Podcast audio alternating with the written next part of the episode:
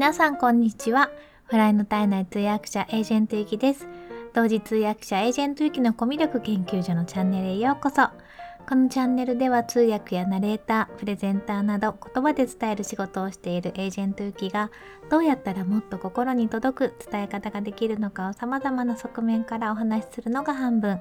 そして残りの半分は好きなもののことや気づいたことを楽しく皆さんにシェアするチャンネルです。ということで今日も聞いていただいてありがとうございます。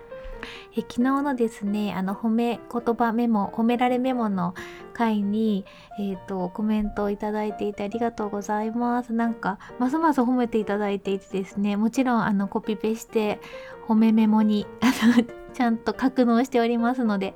ありがとうございます。なんかすごい具体的に書いてくださった人もいてめっちゃ嬉しいです。ありがとうございます。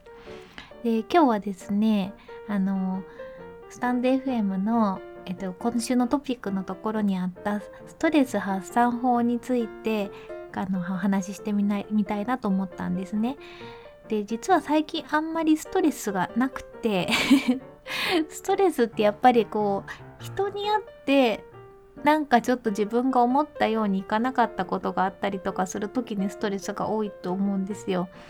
最近そういう機会があんまりないのであんまりストレスは感じなくてお散歩行ったりとかカフェに行ったりとかあとコンビニをぐるぐる巡ったりっていうんですか？中のあの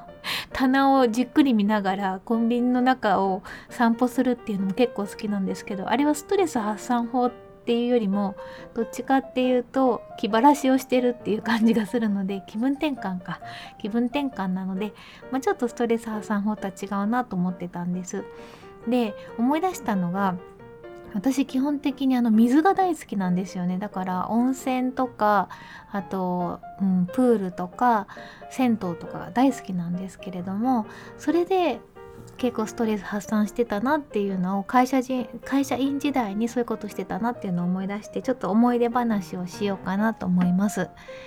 で今じゃないんですけどねであのね昼休みにプールに行ってたんですよ。でこれあのライブでもお話ししたことがあるんですけどでこれには実はあの伏線がありましてオーストリアのウィーンに私が留学していた時にお世話になっていた人がいたんですけどもその方が言ってたのがなんかすごく忙しい仕事で起業してた時起業されてた時に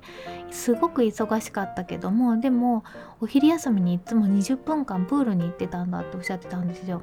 そうすると1日が2つに分かれてすごい効率がいいだからなんか1週間が例えば7日だとしたら14日間になるみたいなそういう話をしてたんですね。でへえと思って、まあ、その頃からプールとか好きだったのであのオーストリアとかドイツとかって結構バーデンって言ってクワっていうかあの温泉があるんですよ。なのでそういうとこによく週末は行ったりしてたんですけど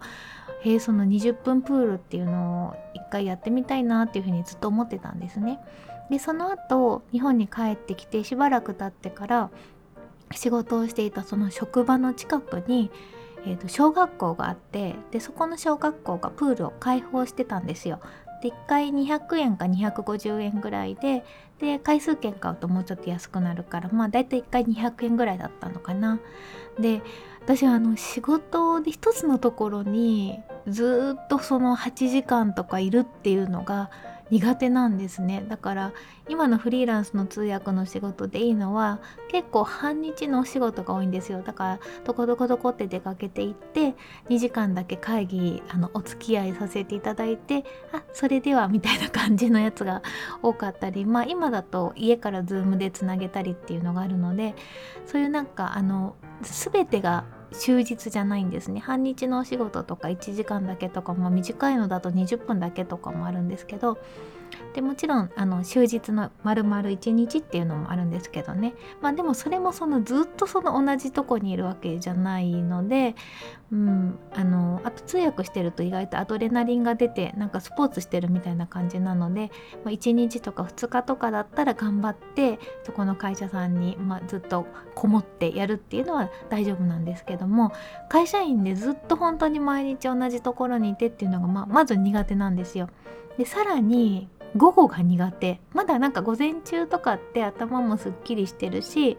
あの来たメールに答えたりとか結構クリエイティブにいろいろできるんですけど午後がやっぱ長いじゃないですかお昼食べた後とか。でその職場はですね結構ゆっくりめの出社のとこだったんですね。で朝9時半に出社ででお昼休みが12時半だから3時間午前中結構短いんですよ。3時間。でもうねもう帰りたいって感じになるんですけど もういっぱい仕事したからもうこれで帰りたいってなるんですけどお昼終わった後が1時半から6時までだったんでちょっと長いですよね。4時間半。ちょっと絶対バランス変ですよね。9時半から私としては2時ぐらいまでやってもらってもう午後はもうなんか惰性でっていうかなんていうのかな 巡航運転みたいにしたいんですけど午後の方が長かったんですよ。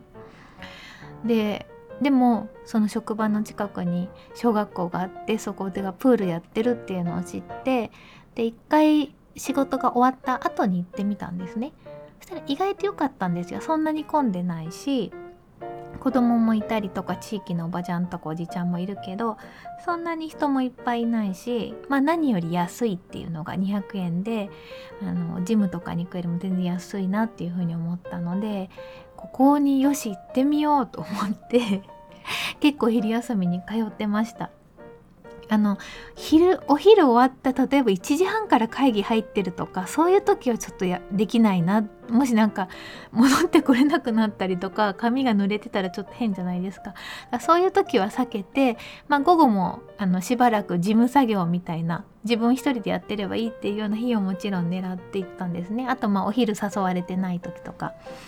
でえっ、ー、とですね12時半にその一応お昼休みってことで別にチャイムとかならないんですけどみんな12時半になると立ち上がってリフレッシュルームに行ったりとか外食べに行ったりとかってこうおもむらにこうみんなが歩き出すのでそこで私もこういそいそとお昼に外行きます的なコンビニ行ってきますみたいな感じでいそいそいそいそと行くわけですよ。で12時35分にもう5分ぐらいでほんと近いので走れば3分ぐらいかな。小学校に着くのでそこで、えっと、小学校にも入ります。であのね CCTV があったんですよね。あのなんだっけ防犯カメラがあってこれもしなんか何かあった時にこのなんか防犯カメラとかその職場の人に見られたらすごい恥ずかしいなと この人なんか毎日昼休みにプール来てるってバレるなと思いながらちょっと顔を背けながら、まあ、入りましてでもう水着もあのすぐ着れるようにしてあとなんか着てったりとかもしてたんですけど。で20分だけ泳ぐんですよ。12時だいたい45分から1時5分ぐらいまで泳いでででその時もあの顔濡れちゃうともうお化粧取れちゃうからダメだし髪が濡れたらもう大変なことになるのであのゴムのゴムの分かります？帽子をかぶってですねそれでお化粧もなるべく薄くしてっていうのはそのお化粧してると落としてくださいって言われるんですよ。あの監視員さんに。で、まあ、もちろんそうですよね。なので、えーと、本当に薄くしてナチュラルメイクのもっとナチュラルぐらいな感じにして、まあ、そんなにあのみんなお化粧派手な職場じゃなかったので自然な感じだったんですけど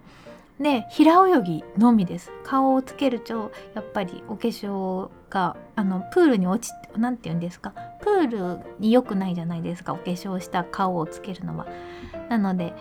あのそのまま泳げるものということで 平泳ぎひたすら20分平泳ぎをしてで出てくるんですよ。で20分ぐらい泳ぐとね意外ともうかなり泳いだ感じになりますね。で着替えてでちょっとでもやっぱり髪が後ろのその襟足のところがやっぱ濡れちゃってるので襟足のとこもだけ一生懸命ドライヤーで乾かしてでまあ櫛で溶いてで整うんですよそれで。でおにぎりをあの2個パクパクパクと食べてでまたいそいそいそと帰るともう本当に1時半ギリギリぐらいに席に着くっていうでなんかすごくもう本当につまし顔でちょっとお昼カフェ行ってきましたみたいな顔して本当は泳いでたっていう しかも水着になってたっていう。っていうことで、まあ、職場の人はね誰もいなかったですね。そのお昼休みには。あの終わった後に行った時はあのある女性の方と会ったんですけど。ですごいでもこれあの本当に良かったんですよ。でこれはやっぱりねプールが近くないとできないしそのまあお化粧をやっぱりしてるからもうちょっと厳しいところとかジムとかだったらお化粧やっぱりちゃんと落としてくださいって言われるかもしれないじゃないですか。顔つけませんって言っても。なのでまああのちょっと緩いところでよかったなっていうのはありますね。でこのお昼休みにプールに行ってたことをまあこのここの職場だとそうなんですけどあとはですねあの別の職場でその会社のビルの中にマッサージがあったこともあってその時はその40分間その時は12時から1時だったので12時10分にマッサージの予約をしてでマッサージ行ってでまたもうすごい気持ちよくなって帰ってきてでお昼は食べれないから3時ぐらいになんかおやつみたいな感じでちょっとおやつ食べてますみたいな感じでパン食べたりとかしてましたね。ななんかこうだからお昼休みに私はあのラーメンとかたくさんご飯食べちゃったりとかあのそうですね。あの麻婆豆腐食べて辛いからってご飯をすごいたくさん食べちゃったりとかあとパスタとか食べると本当に眠くなるんですよね炭水化物がすごく効き体になんか効きやすい体質なのかわかんないんですけど血糖値がうわーって上がるような感じがするのでもうお昼はなるべく本当だったら2時か3時ぐらいに本当にちょこっとおにぎりとかつまむ程度にしたいんですよね、まあ、ゆで卵とか。うん、だからあの早い時間にお昼があるっていうこと自体で、うん、あの会社がそもそもちょっと苦手っていう感じでした。今は自分でやってるのでなんかこうお腹が空いた時に食べようっていう感じでで一区切りついてやっぱり2時とかそのくらいになるんですよね。そのくらいの方がなんか体調もいい気がします。午前中はコーヒー飲んだりしてまあ食べるとしてもゆで卵だけぐらいにしてでお昼一段落ついてから2時とかそのくらいの時にちょっと食べてで夜はできれば軽くみたいな感じにするのが私の中では一番いいのでやっぱフリーランスがいいなっていうふうに思ってます。うんそんな感じでまあだけどあの必死で昼休みにプールに行って でもなんかプールに行ったらきっと痩せるだろうと思ったんだけどそんなに痩せなかったんですよね。だからなんで痩せないんだとか思ってちょっとそれがストレスになってたりはしたんですけどでもプールに行った日は本当にこの午後の4時間半1時半から6時っていうのが結構頑張れてたんですよ。また本当にリセットするっていう感じになってたのでうん、だからオーストリアのウィーンで教えてくれた1日が2つに分かれるよっていうのは本当だなっていうふうに思思ってました。まあ願わくは、まあ、あれですよね。2時ぐらいまでやってからプールでも全然いいんですけどね。午前中3時間と言いつ。つ、まあ、実質2時間ちょいじゃないですか。いろいろ。なんか人と喋ったりメール返したりとかしてるんで。なんかちょっともったいなかったなと。集中できる時間2時間ぐらいしかあの時は仕事してなかったような気がします。はいそんな感じで、えーと、ちょっと昔話になっちゃったんですけれども、えーと、ストレス発散法ってことでお話しさせていただきました。今日も最後まで聞いていただいてありがとうございます。素敵な一日をお過ごしください。